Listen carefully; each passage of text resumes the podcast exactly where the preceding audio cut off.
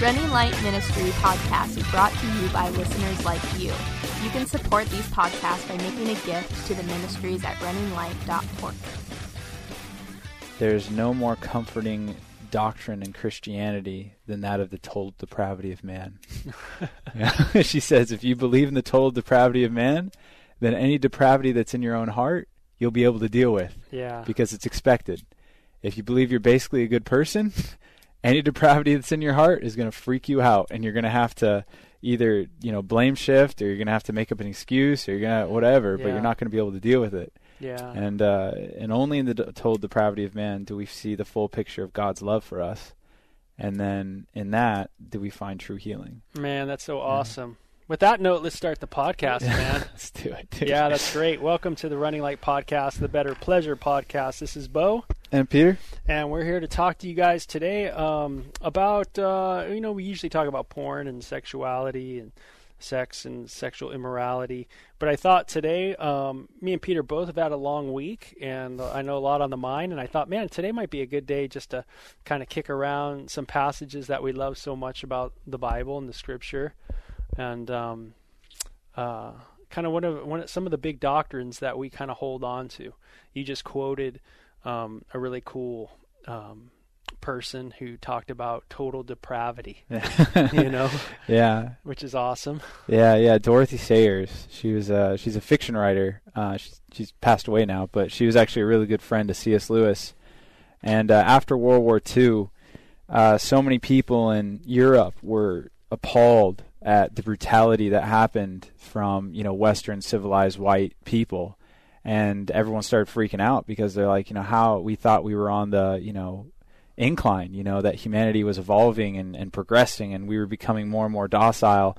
And then all of a sudden you see the atrocities that happened in World War II, not just from the Germans, but from the Allies who came through German territories, firebombing whole cities with women and children. And of course the nuclear bombs we dropped on Japan, non-military targets.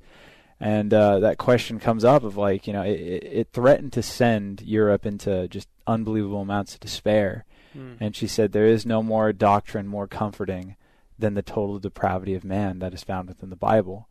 Because what she said is, like, if I believe in the doctrine of total depravity of man, then all the atrocities that are found in the war to end all wars, I could look at it and just say, well, that's to be expected from people who, spend their entire lives running away from God and not submitting to his leadership.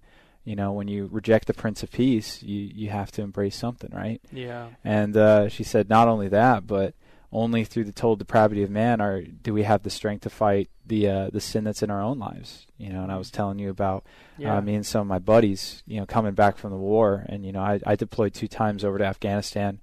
And, the war zones, I was in Marja City. I did a push into Marja City in 2010. And, I definitely saw some things, and my friends saw some things, and coming back, a lot of my buddies, they self-medicate with alcohol and drugs, but a lot of them that are diagnosed with PTSD now, they have their definite share of drugs that are given to them by the government and hospitals and whatnot. And the problem that we have in our society is when you have negative behavior exhibited by a person, and that guilt and that shame starts to sink in. The only real place you could go is to post-traumatic stress, which is just it's brought on by severe amounts of guilt and depression, and it exhibits itself in violence and addiction behaviors and things like that. And what society has done for these men, what we're trying to do for them is we'll just say, hey, we just need to validate them. So if I, whenever I tell any of my family or friends a story of what happened to me over in Afghanistan, no matter how horrible the story is. And I could tell you definitely some pretty spine-tingling ones. They'll just look at me and be like, Peter, that was war. It's okay, that was war.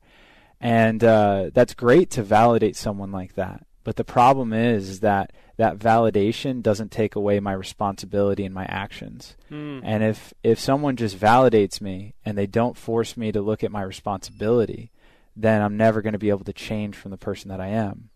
And that's what Dorothy Sayers is getting at. She's saying, man, in the total depravity of man, we also have the total love of God for people who are that wicked. And then when you meet God at the cross, the beautiful thing is now I get to see the things that I'm responsible for, and I'm able to see the forgiveness of God in that moment, and I'm able to move on and heal. Yeah, that's beautiful. You know, the Bible does teach that total depravity, for all have sinned and fall short of the glory of God. Mm. So, you know, life is for everybody. Life is tough because of this doctrine. You know, no one gets out of jail. No one gets out of this. You know, whether you're a materialist, secularist, humanist, or whether you're a Christian, you don't get out of this one. You know, this one is something we're all chained to. And it certainly is, I think, led. Even atheistic philosophers, you know, I think of guys like Jean-Paul Sartre or Albert Camus, you know, but it leads them to contemplate, you know, man's total depravity, you know, and try to find a solution to it, you know? Yeah. You know, and certainly I think there's no greater place than, you know, in our sexuality that we see total depravity. 'Cause it just is amazing how much depravity there is when it comes to sexuality, that's in our world, you know. I think in a lot of my research over the years, you know, I'm always, you know, trying to get snapshots of what's current, what's happening in the yuck world of kind of adult entertainment. And you know, I think for a guy who doesn't is not continually watching it, you know, whenever you do come across it, it's always like, whoa, you know, there's always that like, man, dude, this is gnarly, you know? And I got to imagine that it, you know, that it impacts those that are doing it and videoing themselves, and too, even though it you know, it seems like there's always this culture of saying, no, there's no ramifications for it, right? You know, there's no problem, but it just it seems like life, this idea of total depravity just isn't gonna let us go. You know what I mean? Yeah. And that's why I've always liked, I think, Ezekiel 23:2, you know, because there you see such a vivid picture of sexual total depravity. Yeah.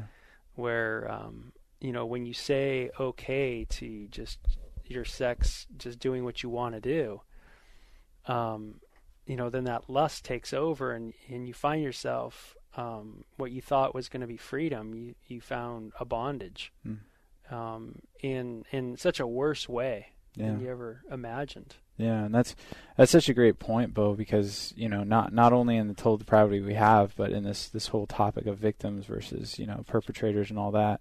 You know, I know in my counseling, and I know in your counseling, the vast majority of people I counsel on this area can point back to some sort of a victimization that happened to them. You know, whether it is, you know, their dad, you know, exposed in pornography really young, an uncle touched them, there was some sort of molestation from a neighbor, something like that, or even some people who grew up relatively normal and in their teenage years something warped them, a bad relationship, or something like that, or even more recently, you know, where, you know, I'll be talking to wives who've been devastated by their husband's adultery or whatever.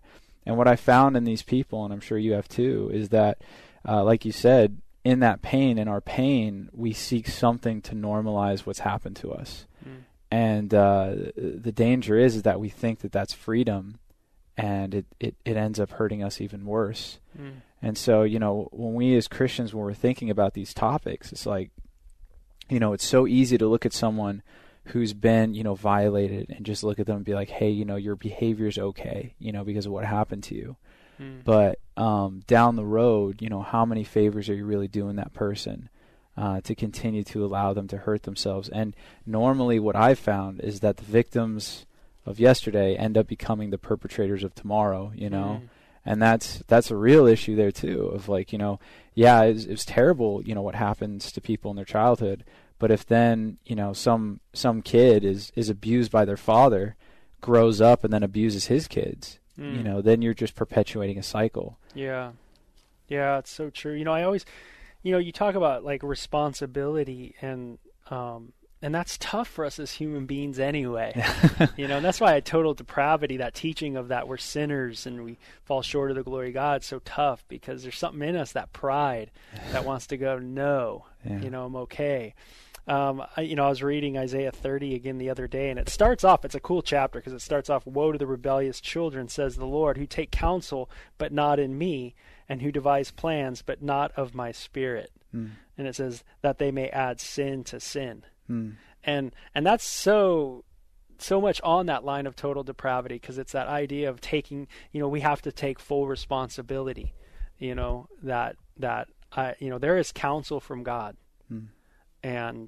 And when I choose to reject that counsel, there is a consequence to it, you know, in this life, whether it's the reaping and sowing principle or in the life to come, you know, for someone who's does not believe, you know, that's some heavy consequences, you know, but that's tough for us as human beings to really look at this passage and go, well, man, you know, God, it's much easier. It's so much easier to deflect and say, hey, it's, you know, God, this happened to me. And I can understand when you're a kid and you really have something happens to you. But as you get older, you know, we become more responsible for our actions. Yeah. And God's word tells us clearly, even if no one else tells me, you know what I mean? Yeah. Even if no one else comes to me and says, hey, this is this or this is that. Mm. I mean, God's word is there, you know, and it tells me, hey, you know, this is what God says. You know, I think of First Thessalonians chapter 4, this is the will of God, your sanctification, that you abstain from sexual immorality. Mm. You know, that each of you should know how to possess his own body, you know. And, I mean, that's clear. I mean, it's just clear as ever. It's clear as day, yeah. Even last night, I was talking to a gentleman at the Salvation Army, and this is a dude who's been through the program a couple times, which we see every now and then when me and Bo have been going there for a couple years now. So we see some guys who complete the program, and then they end up in it again because they fall back into their junk. And he's just like, he came to me last night, he's just like, dude, like, he's like, this is so hard. I'm like, what do you mean? He's like, man, he's like, I thought that all I had was like drugs.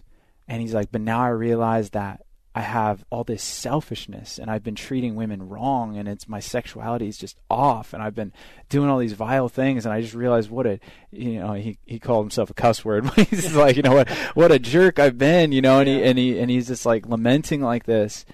And I just looked at him, I was like, well, what kind of people did Jesus hang out with? He's like, what do you mean? I was like, well, I mean, what kind of people did he hang out with? And he's like, well, the disciples. I was like, well, yeah, he hung out with the disciples. That's true. And they were kind of a mess. But I was like, but, you know, when you see Jesus hanging out with people, you see him hanging out with tax collectors, prostitutes, people like that. And the reason why he hung out with people like that is because if I went to a prostitute today, if I went to, you know, down off 6th and came up to a prostitute, and I asked her like, hey, how do you feel like you are in righteousness? Do you think you're a righteous person? Dude, there's no way she would say yeah. She would be fully aware of her depravity. Mm-hmm. And that was what Jesus used to help save people. And that's why we have a beautiful passage that I love, 1 Timothy 1:13, where Paul says, this is a faithful saying and worthy of all acceptance, that Christ Jesus came for sinners, of whom I am chief. You know, so unless I acknowledge my total depravity before God, I can't receive his forgiveness. You know, because up until that point of me expressing my depravity before him, I can never hear him say, forgiven. Mm. All I'm going to hear him say is like, well, you're excused. You know, there's an excuse for why you did this, and that's okay. And if I don't learn how to receive that level of forgiveness from God, then how am I going to deal with the guilt, the daily guilt and shame over all the many, many mistakes I make every single day and the consequences of them? I mean, none of us are going to live a life where we can honestly look at the way we treat our kids, the way we treat our spouses, and be like, yeah, I was flawless. You know, none of my actions had any negative consequences on them. Mm-hmm. Well, it's not true. You know, the actions that I commit today are going to have a lasting consequence on the people I'm with. Mm-hmm. And either I could deflect that and say like, oh, that doesn't matter because I went to war once. Or I could say, you know what, that matters, but I'm forgiven.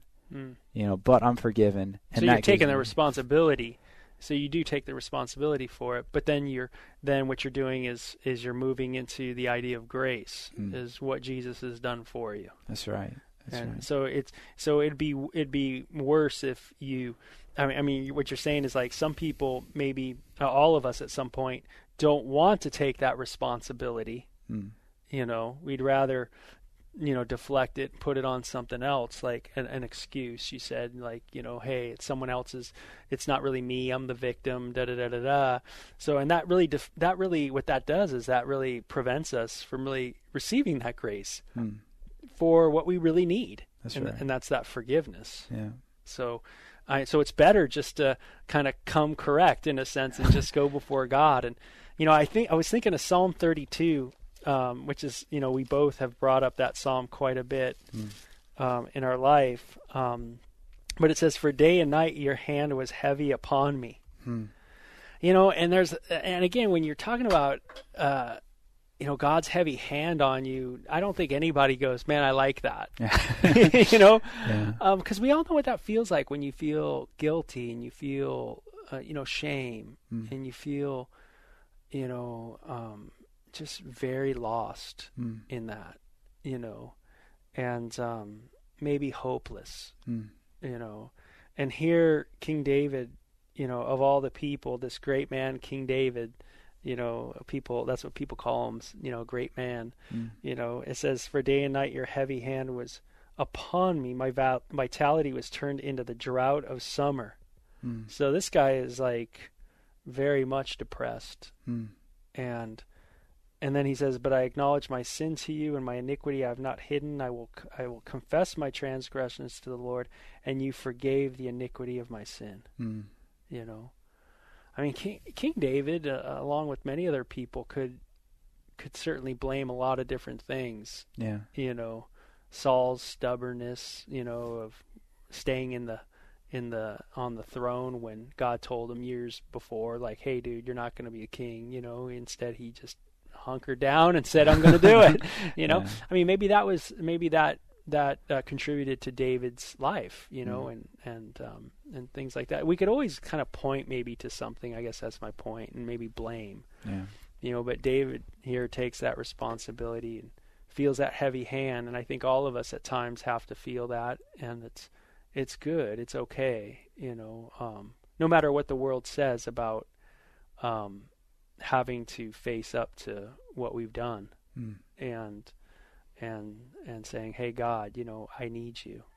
I need to rely fully on your grace. I'm laying out before you, kind of thing. Yeah. That kind of attitude. So those are important. I mean, very good points. Yeah. Yeah. And I think about, the most beautiful part of the message of total depravity is found in, I think, like Ephesians 4, where Paul talks about the new man versus the old man. And what the Christian is able to do, and it is a unique ability for that, for the regenerate soul. It is something that the unregenerate soul just cannot do. The Christian is able to understand something. When I become saved, I have a dichotomy within my personhood, meaning I have an old nature who is wicked and must be crucified, while I also have a new nature that does desire the correct things of God and must be glorified. And so for the Christian, the beautiful thing that we're able to do is I'm able to look at my faults, and I'm able to look at the wrong things that I've done, and I'm able to put them on that old man and just say, that's who I was, but that's what Christ saved me from.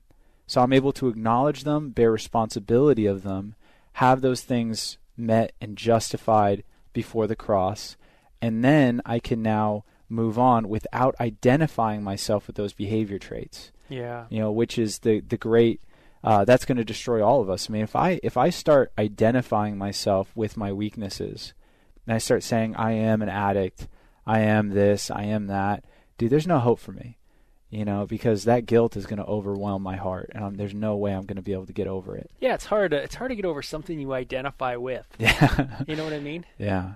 And so it's tough, especially in sexuality, it's like, you have to start identifying yourself as just a child of God. Yeah. And not a dude who's into porn, or not a girl who's into sleeping around or needing relationships or whatever it is, you know, that you need to get on your dating site and check out who's looking at your profile. You know what I mean? It's like you have to start, you know, you renew your mind in that way. Mm. And you start thinking daily about, hey, you know, I'm a child of God and God has cleansed me and he sees me right, you know? And so those associations that you have with sinful behavior are the old man. And you start seeing that as the old man. Yeah. And you start seeing that, hey, you know, I don't have to walk in these things anymore. I've been given a new nature, a new identity. And so I can kind of tap into something else, which is really cool. 'Cause I agree. It's like, man, it would be tough. You know, it's tough to get out of an old identity. And if you don't have a new identity, you know, it's tough. I mean, you could try to do some behavior modification, but over time it's just like, oh, well, that's me. Yeah. You know, instead of going, well, no, I'm a new person in Jesus Christ. That's what the word says. You know, so I'm going to trust, I'm going to put my faith in what the word says. Yeah. And that's what I'm doing daily is I'm just trusting what the Lord says. Even though that comes with pain, meaning when we're walking in this duality of the old nature's there and the new man's there too, there's pain with that because we make decisions that maybe aren't the best in the old man, and there's consequences to those things, especially of the heart, you know, of just the heart, you know, there's consequences in our heart, you know, over those things. And you know, through that though, because we have a new identity, we get to see kind of that heavy hand of God in a new light, that there is a positiveness to this, that God's teaching us through these things, which is great, because before you have the new man going on in your life and you're just in the old man, you know, then you have no hope, man. You're just like, this is who I am again. This is who I am. Yeah, that's what Solomon said in Ecclesiastes, a crooked path can't be made straight. Yeah. You know, and that's how he saw his life. I'm just crooked, man. Yeah. And I'm just always going to be crooked, and that's it. Yeah. What does the Proverbs say? It says, can a man put fire in his bosom and not be burned? Yeah. Right? It's like, and I thought of that, you know, it's like, you know, when it comes to sexuality, it's like, man, when you mess with even that area, you know, it's just such a big area. It's such a strong area of our life. It pulls so much emotion and so much of our mind and everything. And God's made it like that. There's no doubt about it that God has created sex to be very special. And so the abuse of it is just tremendous. You know, the effects of it anyway. Yeah. Yeah, so I was thinking of that passage too. I think it's in the Proverbs chapter 5, maybe, somewhere in there. But yeah, you know, I think of atheists though too. It's like, you know, when you're an atheist, you know, how do you deal with total depravity? You know, like, you know, what you would just say, well, that's just a product of who we are as animals. Yeah. You know. Yeah. And so, you know, whatever sex you have would just be an outflow of you being an animal, right? Yeah, yeah. And that's, you know, my brother's an atheist, and I became an atheist for similar ways. And, you know, thinking back on it and listening to him in his speech, it's pretty clear, you know, when he's talking and when I would talk to people, the reason, one of the main reasons of why he shifted from theism to atheism is because when he's in a society in a group of people that says that his behavior is wrong, then he's racked with guilt. And he tried desperately to try to stop this behavior, and he couldn't. So then that guilt just increases. Yeah. And so it's almost like, you know, I would rather believe that there is no God and be free from guilt than to believe in God and have guilt. And the problem that atheists are finding, the problem my brother finds, is that even when you throw off all morality and you say that there is no morality, you find that you actually can't do that. You know, there's still, the guilt still finds you. Yeah. You know, you can't get rid of it. You know, you're always going to feel worse when you do these things. And even if you get rid of all the guilt, I mean, you can't ignore the consequences of your actions. Yeah. You know, you're going to have to see that stuff every day. Yeah, know? And an atheist still is comparing himself to other people. Probably all the time. Yeah. Like, hey, well, I'm not doing that, so I feel good about myself. Yeah. You know what I mean? Yeah. Because I'm not doing that, meaning he has some kind of, there's some kind of moral law that's kind of working within his life. Yeah. You know, because he has that comparison chart always going, you know, like, hey, that guy does that. And instead of just saying, oh, well, he wants to do that, let him go do that, it doesn't matter what he does. Instead, he's like, no, that guy's a mess. Yeah. You know what I mean? Yeah. Or, you know, he has that kind of idea. And so, you know, there is judgments that are being made. Yeah. Especially towards religious people. You know, you hear atheists, you know, complain about religious people. And the idea is like, well, if I'm preconditioned to believe in God, right, you know, like why do you care? You know? Yeah. Like what difference does it make in your life? You know, how could you blame the ills of society on me? You know, and the only answer to that is like, we all know that there's something wrong, yeah, and there has to be someone to blame. You know, I think of Dennis the Menace, that movie that came out a while ago. Uh-huh. And at one point, Mr. Wilson, he just looks at what's going on, and his wife's telling him like, hey, you know, maybe no one did it. And he says, a tragedy of this magnitude must have someone to blame, you know, right. And he has to blame someone. And I love that line because it's how we look at our lives and it's how we look at society as a whole, uh-huh, where no one can honestly look at their life with all the tragedies that are in it. You know, no one's immune to pain. No one's immune to heartache. No one's immune to tragedy, victimization, all those things. It's in all of us. Yeah. And that's the great lie that we tell ourselves, is that we hurt more than other people. Well, the truth is we all hurt. You know, we all have junk in our lives. We all have unimaginable amounts of pain, mm-hmm, happening in our lives.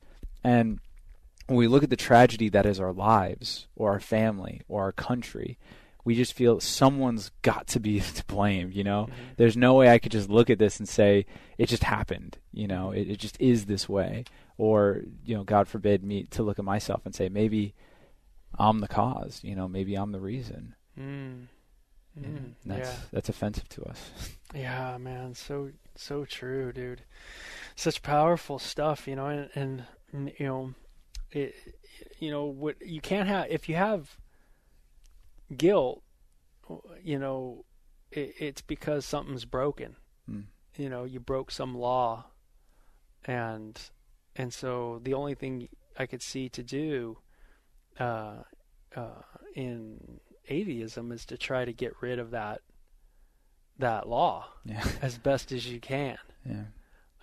And yet, all the while, still living within a law of your own. Mm. You know, creating your own law.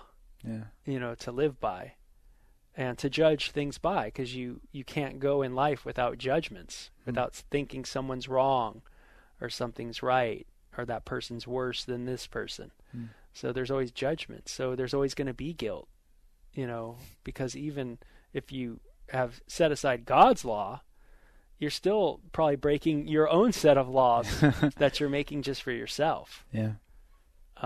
It's very rare that someone could just throw off every single law and just go, well, you know, it doesn't matter. Nothing matters. I mean, we call those people crazy. Yeah. You know what I mean? Yeah. That do that kind of stuff. Yeah. No, so depravity, certainly, the best thing to do is just to realize that it's okay when we feel, depraved and we see the things that we've done and we take ownership for that.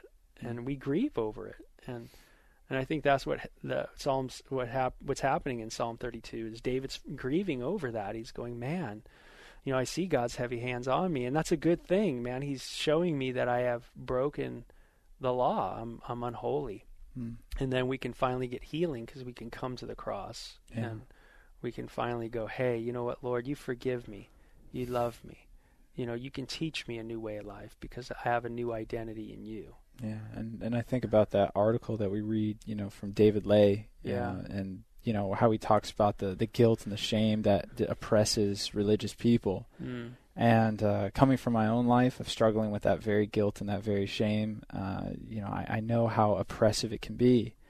And, you know, I don't know how much of Christianity, you know, Dr. Lay knows, but what I would tell someone who's struggling with that level of guilt and shame over what they're doing is that they don't know Jesus very well. You know, because the truth is we as Christians is, yeah, we are far more sinful than we would like to believe we are, but we're also far more loved than we ever care to imagine, you know, mm, and that's the beauty of the gospel. And like I said, unless you have those equal parts judgment and equal parts love, you'll never be able to correct wrongful behavior. You know, you'll either be stuck in a rut, or you'll be validated, you'll be loved, but you'll still be stuck in your rut. Mm-hmm. You know, there's really no two ways about it. And even talking to a lot of, you know, people, the Salvation Army, people in our groups, for a while, your family and your friends will understand you. You know, if something really terrible has happened to you, for a while, people will always understand you. But there will come a time where they're going to get sick of you. Mm. And that's the most tragic event to happen in someone's life, where people are just like, enough. You know, where the wife leaves, you know, the family leaves, they kick you out. Yeah. And at that point, you know, who are you going to blame? You know, where are you going to go? Mm. When these people who validated you for so many years are now done with you. And it's just, it's enough to destroy a person. Yeah. Yeah. So for those that are listening, that maybe you're out there and going, man, you know, I don't like feeling what I'm feeling. I don't enjoy this. I want to, you know, and you know, what, you know, I guess what we're saying is it's okay to feel what you're feeling, you know, when we're guilty, you know, and that's why we go to the cross, you know, and that's why Jesus is precious to us. It says we weren't redeemed with corruptible seed, but with an incorruptible seed, and that's Jesus, you know, meaning, you know, we have someone who loves us, who's perfect, and who still loves us and is still for us 100%. So it's kind of a good podcast, because it talks a lot about, I think we're touching a lot on forgiveness, and the way to get true forgiveness is really to come and take true ownership of what we need to do, you know, in all of our lives. So we'll stop the podcast there, but we'll talk to you guys later. You can always check us out on Twitter or SoundCloud or Google or iTunes at Running Light. And you can always email us at beau@runninglight.org. That's BEAU, or Peter, PETER, @runninglight.org. So we'll catch you guys next time. Check out runninglight.org to begin our 2 video series, Take Flight and Love or Lust. You can also send us questions on Twitter at Running Light, or on our runninglight.org podcast page. Like us on Facebook at Running Light Ministries, Psalm 36:8. They are abundantly satisfied with the fullness of your house, and you give them drink from the river of your pleasures.